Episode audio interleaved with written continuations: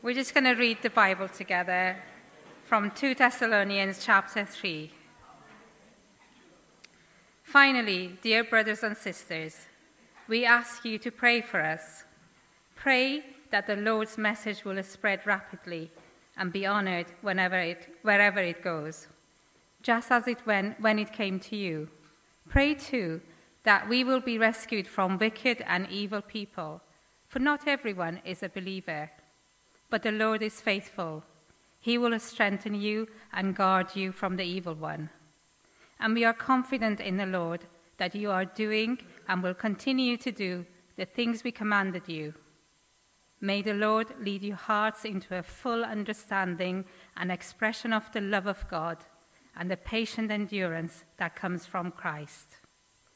And now, dear brothers and sisters, we give you this command in the name of our Lord Jesus Christ. Stay away from all believers who live idle lives and don't follow the tradition they received from us. For you know that you ought to imitate us. We were not idle when we were with you. We never accepted food from anyone without paying for it. We worked hard day and night so we, we would not be a burden to any of you. We certainly had the right to ask you to feed us, but we wanted to give you an example to follow. Even while we were with you, we gave you this command: those unwilling to work will not get to eat. Yet we hear that some of you are living idle lives, refusing to work and meddling in other people's business. We command such people and urge them in the name of the Lord Jesus Christ to settle down and work to earn their own living. As for the rest of you, dear brothers and sisters, never get tired of doing good. Take note of those who refuse to obey what we say in this letter. Stay away from them, so they will be ashamed. Don't think of them as enemies, but warn them as you would a brother or sister. Now may the Lord of peace himself give you his peace at all times and in every situation. The Lord be with you all. Here is my greeting in my own handwriting, Paul. I do this in all my letters to prove they are from me. May the grace of our Lord Jesus Christ be with you all. Let's just pray. Thank you, Father and Almighty God, that you are a faithful God. Thank you that you have loved us so much that you gave your Son for us. We thank you that we have your word to teach us your ways and your commands. And we just pray for Matt this morning as he preaches your word to us. We pray that he would preach mightily and in your way. And we pray that you just prepare and open our hearts, Lord, so we can receive your word. And that it would just make roots in our hearts and help us to grow and be more mature and willing to listen to you and obey your commands. We ask it in Jesus' name. Amen.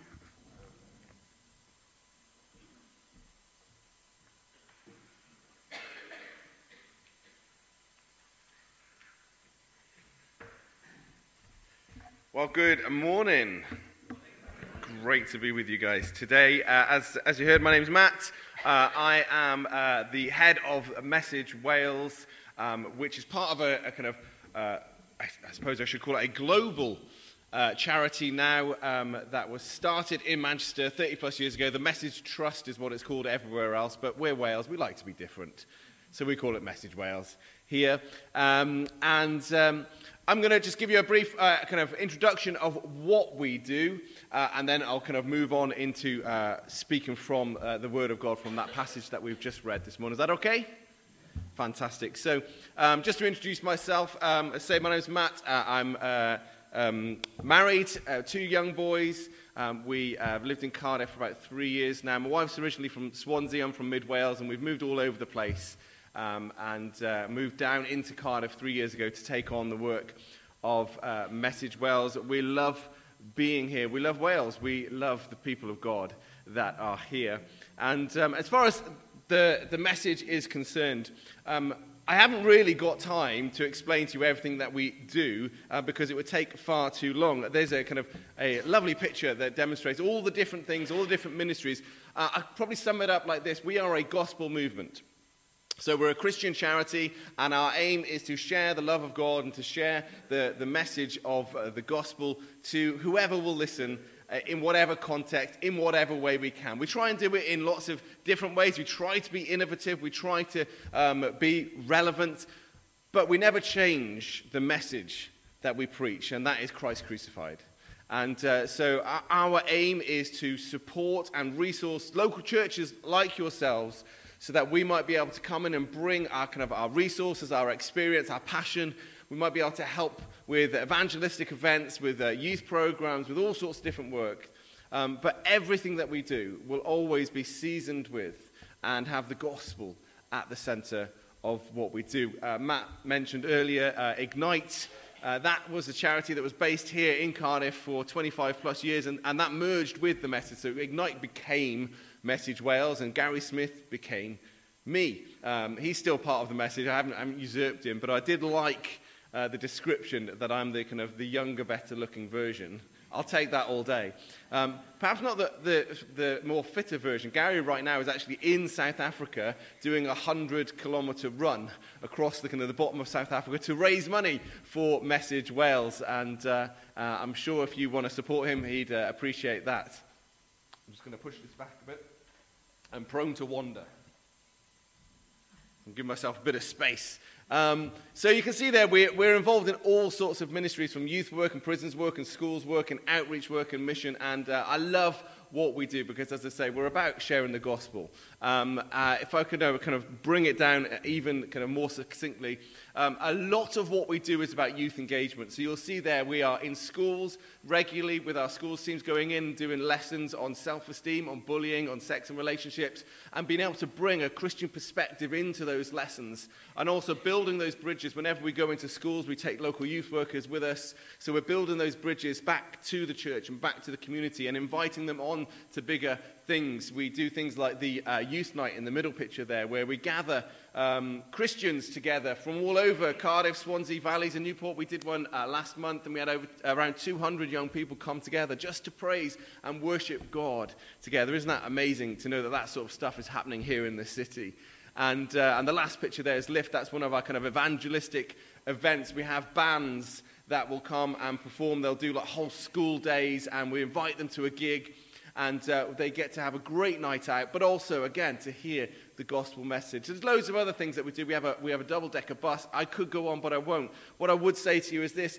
Uh, if I forget anything now, please come and speak to myself and Dean, who will be at the back uh, later on, because we'd love to tell you a little more about what we do. We've also got a little black booklet, which basically gives you a summary. So if you'd like to know what Message Wales is about and pray for us, please, if you do nothing else, take one of those little black booklets home with you today. But youth is only part of what we do. We are also, um, oh, there's youth night. That was the youth night from, uh, from yeah, from January last year. Um, lovely picture. I'm going to move on. Uh, we also do community transformation, which is just a way of saying uh, we are not just about kind of doing the, the big on the stage, shouting about the gospel, the kind of the kind of light lamp on a stand stuff. We love that, but we're also about salt of the earth. We like to get alongside people and live alongside people and do long-term relational building with people. So we have things like our Eden teams, which are basically teams of missionaries who are moved into the most poor and most deprived communities around the U K to live long-term and to not just tell people that Jesus loves them, but show them by living alongside them. We do things uh, like working in prisons. We work in Cardiff Prison and in uh, Park Prison over in Bridgend, um, and we do some resettlement work as well, and we're seeing loads of people uh, connecting with our teams and going to Bible studies and people making commitments to Jesus in those contexts. And we do things like Street Pastors, which is why Dean and uh, his fellow friend here are with us. Do you want to stand up for a moment? Uh, I know you've got some Street Pastors uh, who are part of this church. Street Pastors is an amazing initiative where these guys and others go out on Fridays and Saturday nights into the city centre and are there to serve and support and look after um, people, particularly when they're in their vulnerable state. Um, and these guys are demonstrating the love of God, being the hands and feet of Jesus to our nighttime economy. And they do a fantastic job. They're here because we would love you guys to join them. Uh, there's lots of ways you can support us, but particularly wanted to highlight this morning. Uh, if you want to find out more about the work of Street Pastors, please speak to these guys. And if you'd like to be uh, a Street Pastor, then uh, they'd love to recruit you and get you out to do that. So please do speak to them uh, at the end. Anyway, as you can see, I'm trying to rattle through as much as I can because there's so much to try and fit in, but I want to move on. Uh, so uh, let me uh, show you this one last slide.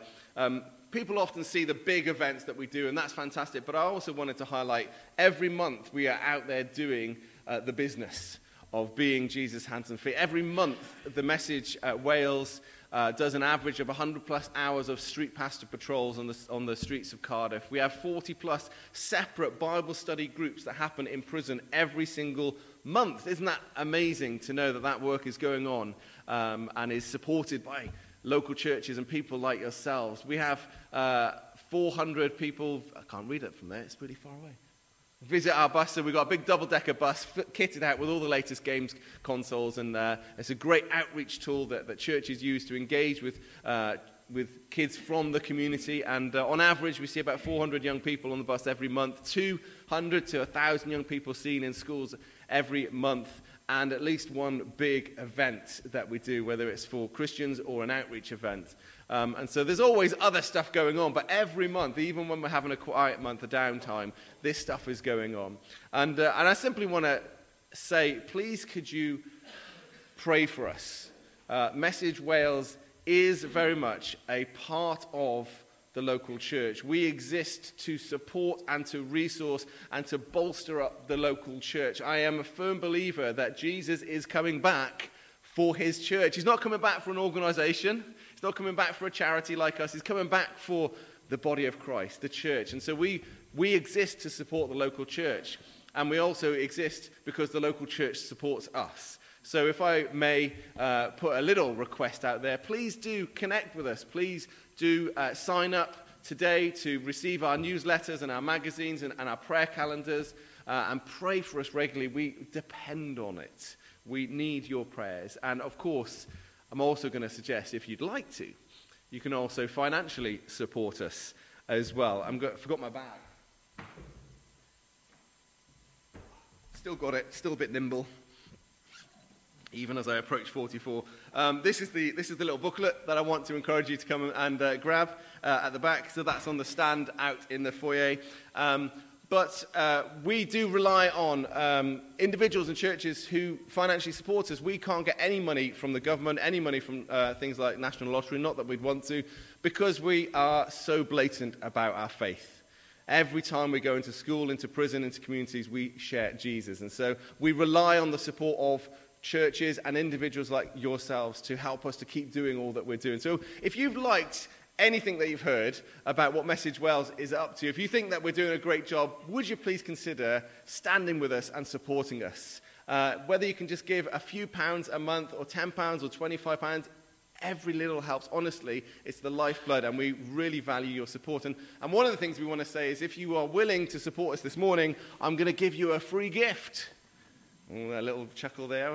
This, um, these bags are just our way to say thank you back to you, and it's full of resources, which I'm not going to go through all now. Um, we've got books about uh, the work that we're doing in communities. We've got an uh, um, amazing brand new book just published a few weeks ago from Andy Hawthorne, who heads up uh, Message Trust, uh, called A Burning Heart, which is kind of studies on First Corinthians, if you're interested in that kind of thing.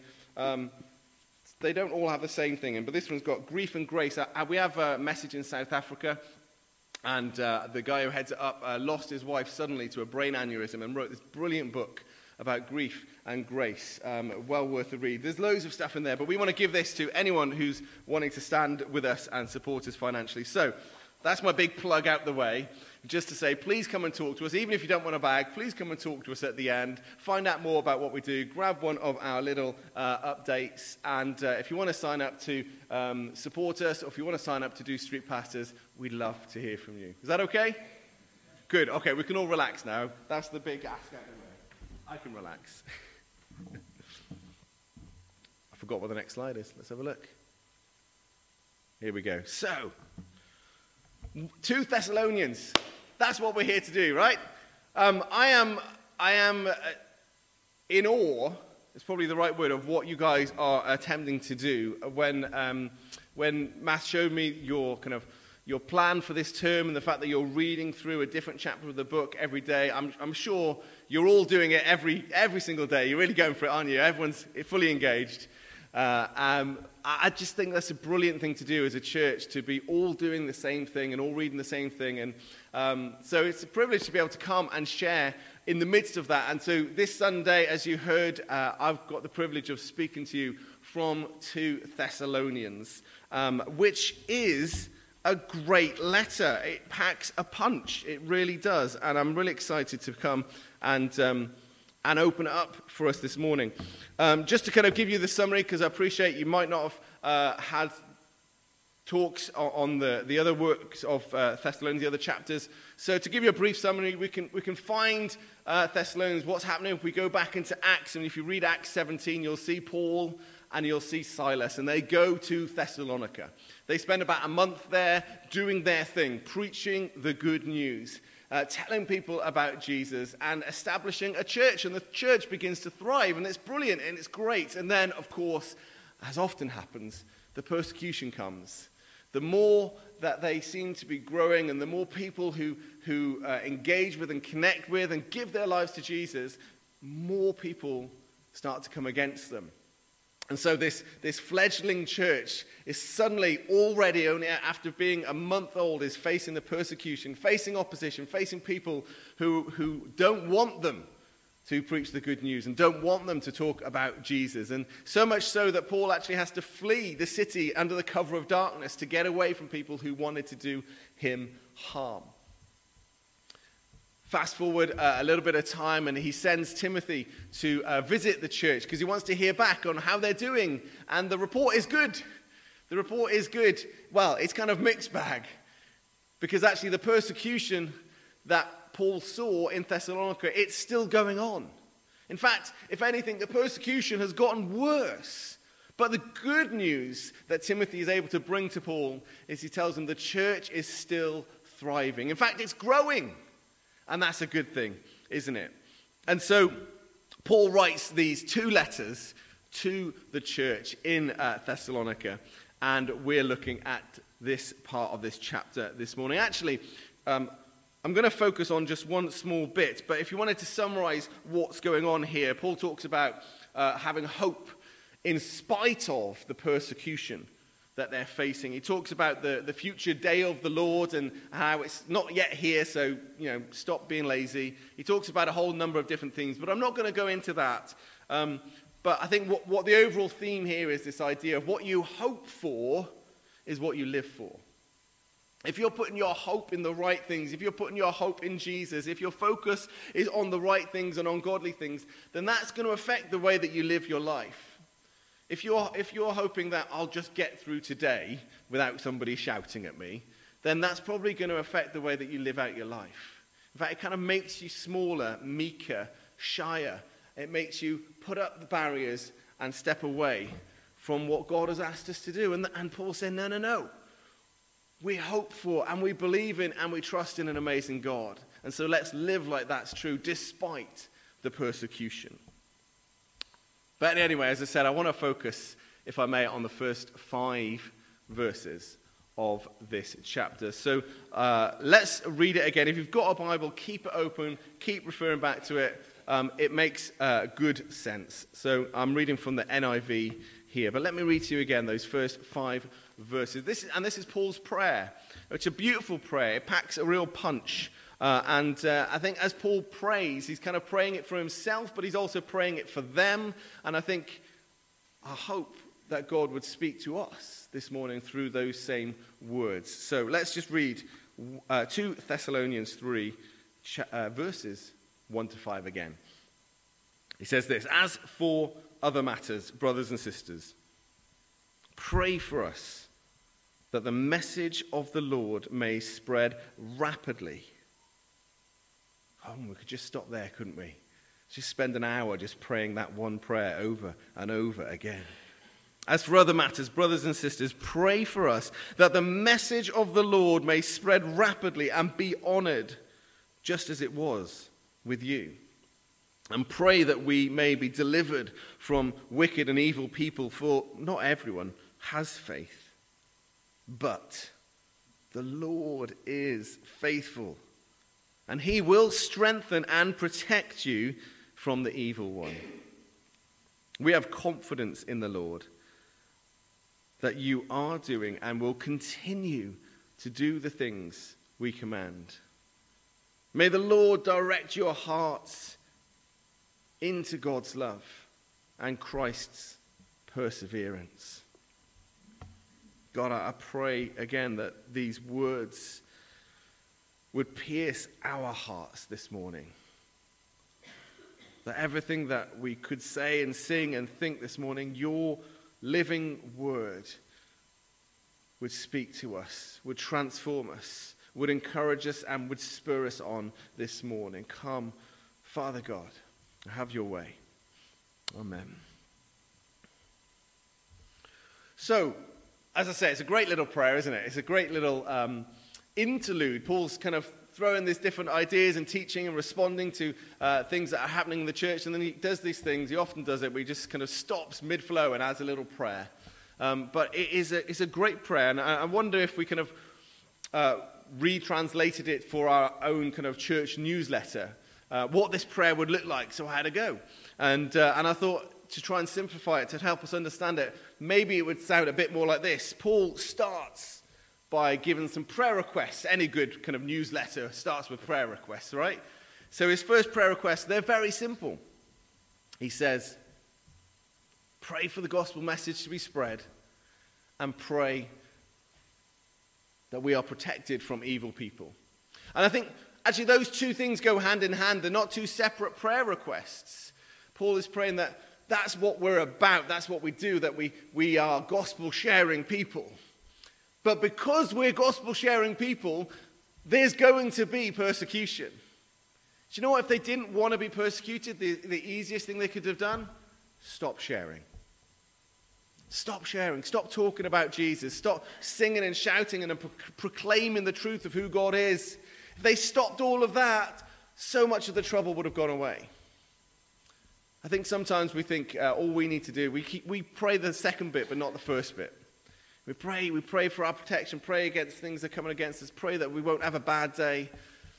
But Paul's prayer that they wouldn't have opposition is because he recognizes the opposition comes because of what he's doing. I'm going off on one. This isn't on the script. I need to move on. So the first kind of couple of prayers there, the prayer requests for the gospel to be spread and that the uh, protection against those evil people. And then he goes on to pray some prayers of thanks. As often is the way when, when you're praying, when you're caught up in, uh, in, in God and what he's doing, and, and Paul's reminding himself of his purpose here of, of being a, a gospel evangelist, you can't help but then go into prayers of praise. And he says, God is faithful. It's a kind of a declaration. He's not asking for God's faithfulness. He's reminding his heart, and he's reminding the readers of this letter. And I believe God is reminding us as we read these words this morning. God is faithful. That should lift our spirits and spur us on. God is faithful to us, just as he was to Paul. And then secondly, in that he says that he prays and gives thanks that God's strength and protection is over them. I'll come back to that in a moment, but they're just these amazing prayers of thankfulness to God. And then finally, this uh, these few verses, he finishes with these kind of like declarations of faith, these kind of prayers of praise, when he talks about how God has filled and renewed confidence. As Paul looks to the Thessalonians, he says, I'm confident that you'll continue to do what God has asked you to do, what I've instructed you to do. I'm confident, not in your ability or my ability to preach well, I'm confident in God that he will continue to do in you what he has started. And he directs their hearts to love and to persevere. And uh, it's, it's, again, it's a great prayer, however which way you look at it, isn't it? It's a really good prayer. And I think as I was kind of preparing and, and looking at these different sections, and I saw that there were kind of three pairs of prayers going on there. And so really my message this morning was just to kind of pick that out a little bit further and encourage you this morning. I think these three prayers, I've got a lot of P's to try and say this morning, uh, uh, all fit into this idea of uh, us having purpose, knowing God's provision and keeping the right perspective. Okay, so that's what we're going to do, and I'm going to rattle through the rest of this in the time remaining that we've got. So purpose, provision, and perseverance. This is a great model for us. So first of all, purpose. Purpose. Paul is very clear, isn't he, of what his purpose is. His purpose is to share the good news. Wherever he goes, whoever he sees, whoever will listen, whatever town or city he finds himself in, he has one job, and that is to share the good news of Jesus Christ. And uh, he's going to just keep on doing that. That's why he went to Thessalonica in the first place. That's why he uh, wrote these letters, to remind them of what he was doing. And, uh, and there is an assumption in this that that is also what they're doing. You'll notice if you look in the text, he kind of keeps switching between us and you. He kind of prayed for us that we would share the gospel, but then he keeps switching it back to you are receiving this, you are protected, you will receive strength, you are pressed into God's love. So he's both praying it for himself, but he's also praying it over them, that they would do likewise. This assumption that they, like Paul, would be gospel-sharing people. But as we've already seen, he doesn't just do it naively, he does it with his eyes wide open. And we, too, should go into these situations with our eyes wide open. Paul knows the persecution they are facing. He was driven out of Thessalonica himself. He's faced persecution in many different settings, hasn't he? He's aware that they're facing it every day. And it is true to say, and we need to, we need to have our eyes wide open to this reality so that we can go into it in the right way. But the gospel and persecution do so often go hand in hand. If you want to have a nice, comfortable, easy life, if you don't want to face persecution, don't preach the gospel. I'm not saying that's what we should do, but that's what we can do if we're not careful. The reason they are being persecuted is because they are gospel-sharing people. And isn't it true that, you know, look around the world today and you look at the persecuted church, look at the countries and the places where it's still illegal to be a Christian, it's illegal to share your faith, people can be jailed or even killed. And yet those so often are the places where the church is growing the most. They are not ashamed of the good news of Jesus Christ, even though it might mean that they're opposed or persecuted or killed for their faith. How challenging is that to us today?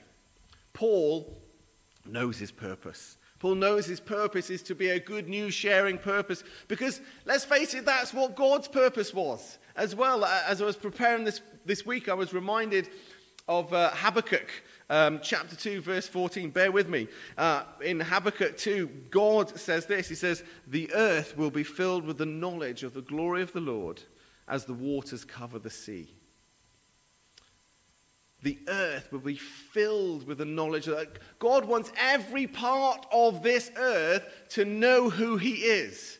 He wants every human being on this planet to know that God is real, that he loves them, that his glory shines down from heaven, that, that it is here on a rescue mission. God wants everybody to know him.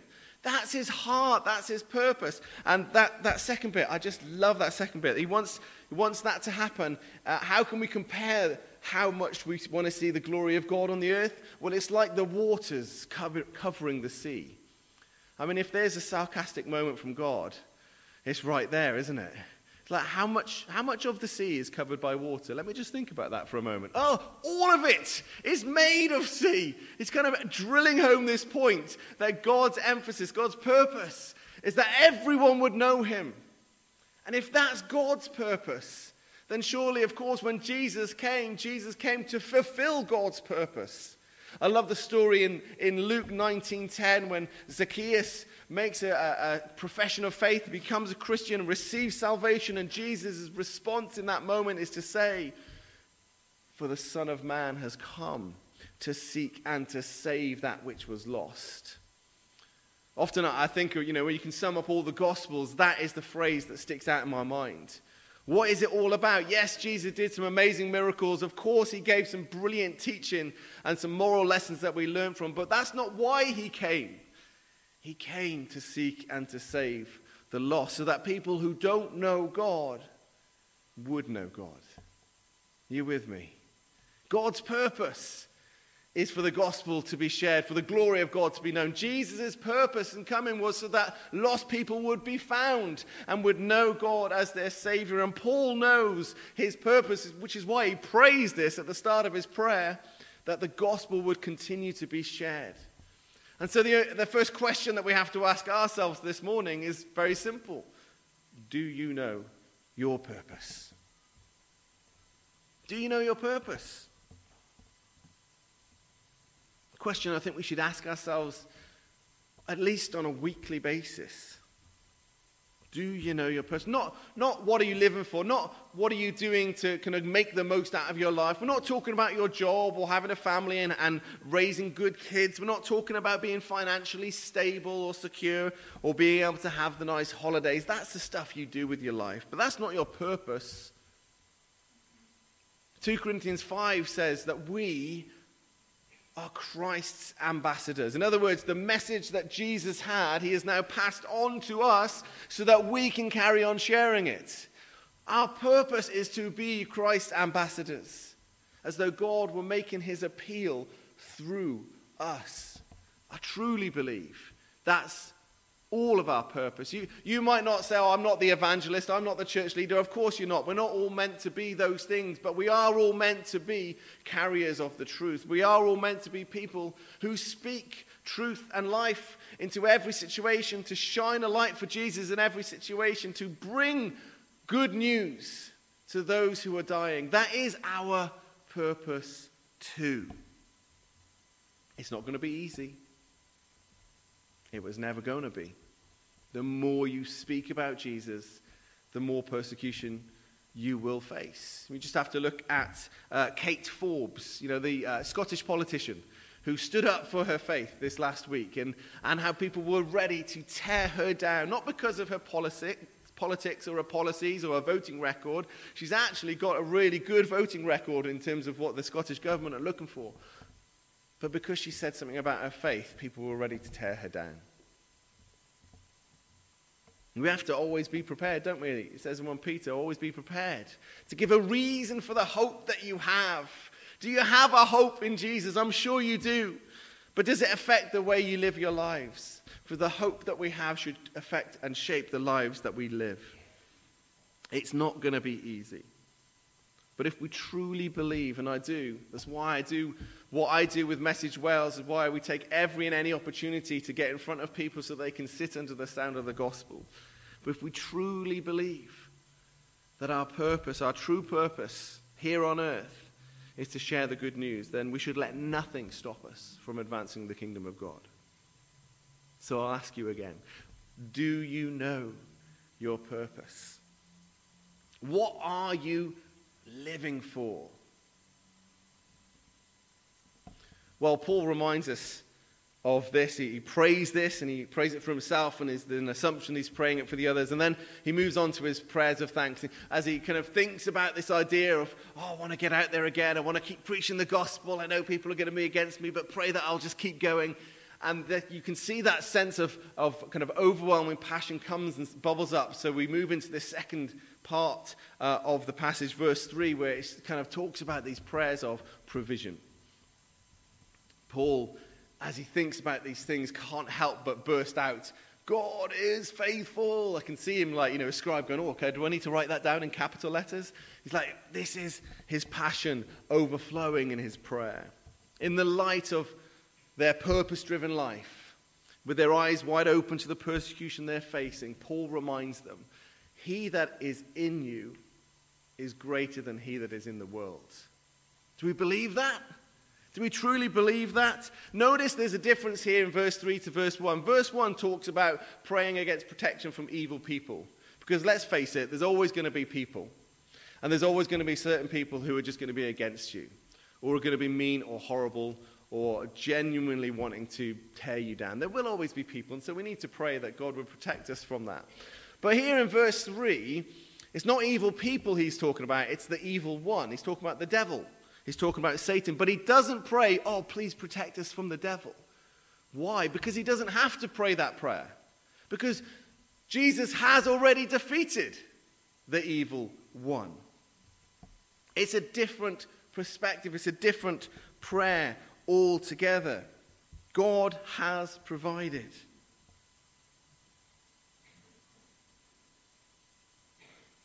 God is faithful. He provides the strength, he goes on to say in verse three. You're going to go out, you're going to preach the gospel, it's going to be hard, people are going to be against you, but take heart, because we serve a faithful God who will, promise of God, protect you, who will give you strength, that whatever we face, we do not face it alone. I'm so encouraged reading those words. I hope you are too.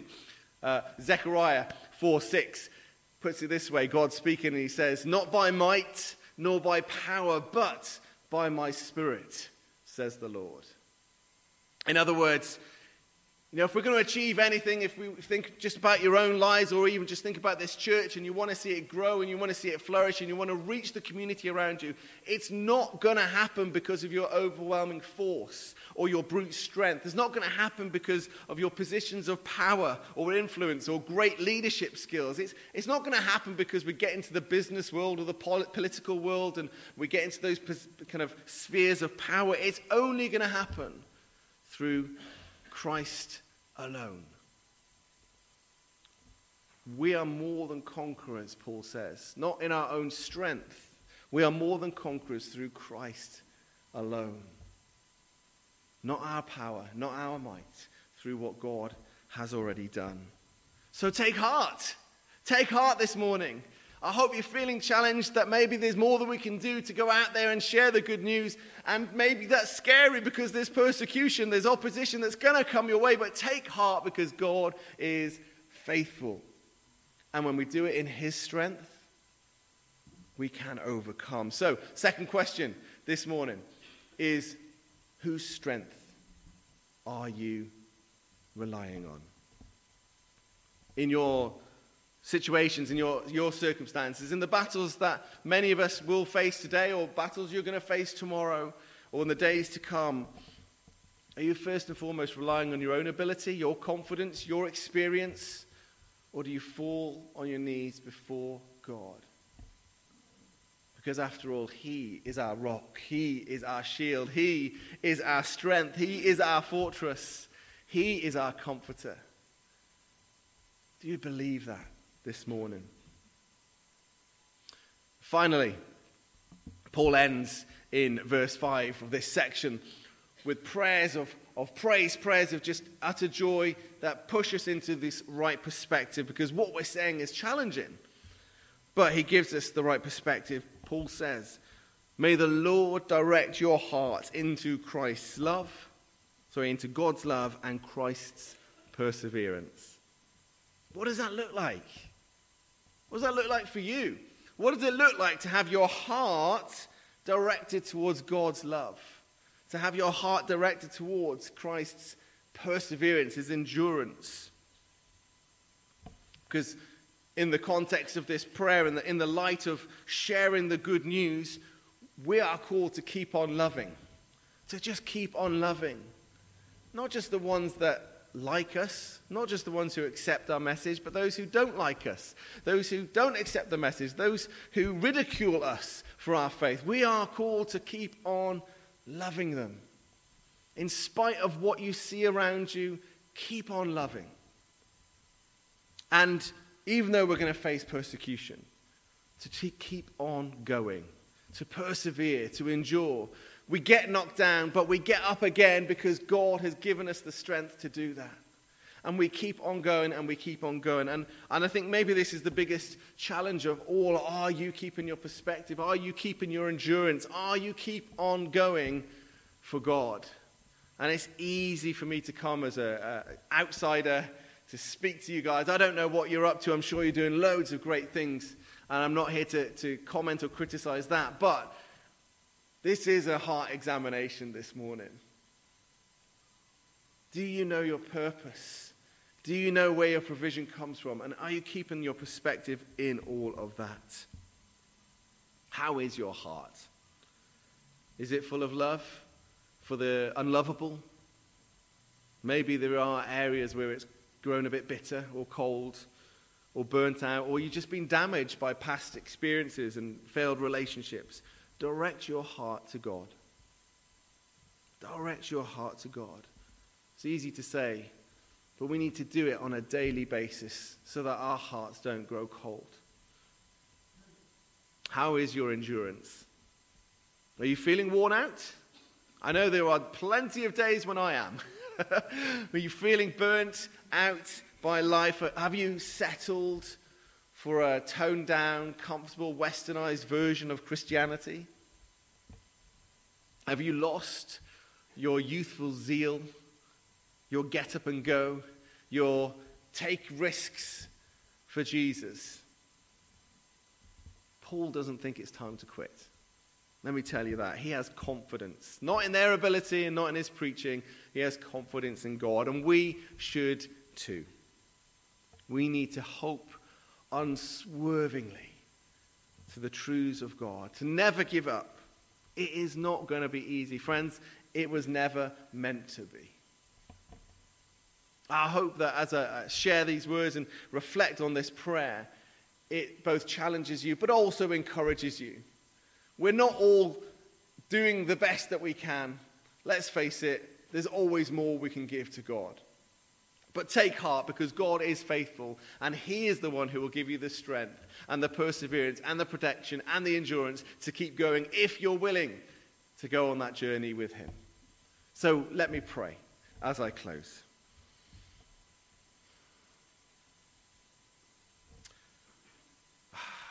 Loving Heavenly Father, we thank you.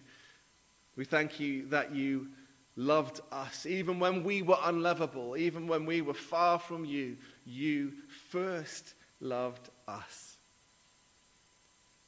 And God, as, a, as a, our greatest act of worship, help us to love others with the love of God. That will look different, uh, take up different amounts of time, Uh, be, be different depending on the stage of life we're at or the person we are, but we all have a role to play. And so I pray, God, right now, would you continue to convict us of the truth of who you are? Would you convict us from your word? Would you embolden us like the disciples pray in Acts four? Would you give us boldness to go on preaching in spite of persecution, to go on sharing our faith, to stand up for what we believe in, to see the kingdom of God here on earth as it is in heaven. Help us, God, to overcome our fears and our weaknesses. Help us to set our hearts and our minds on Jesus so that we might go in your strength and go in your love. Help us, Lord, to be the ambassadors of Christ we have been called to be.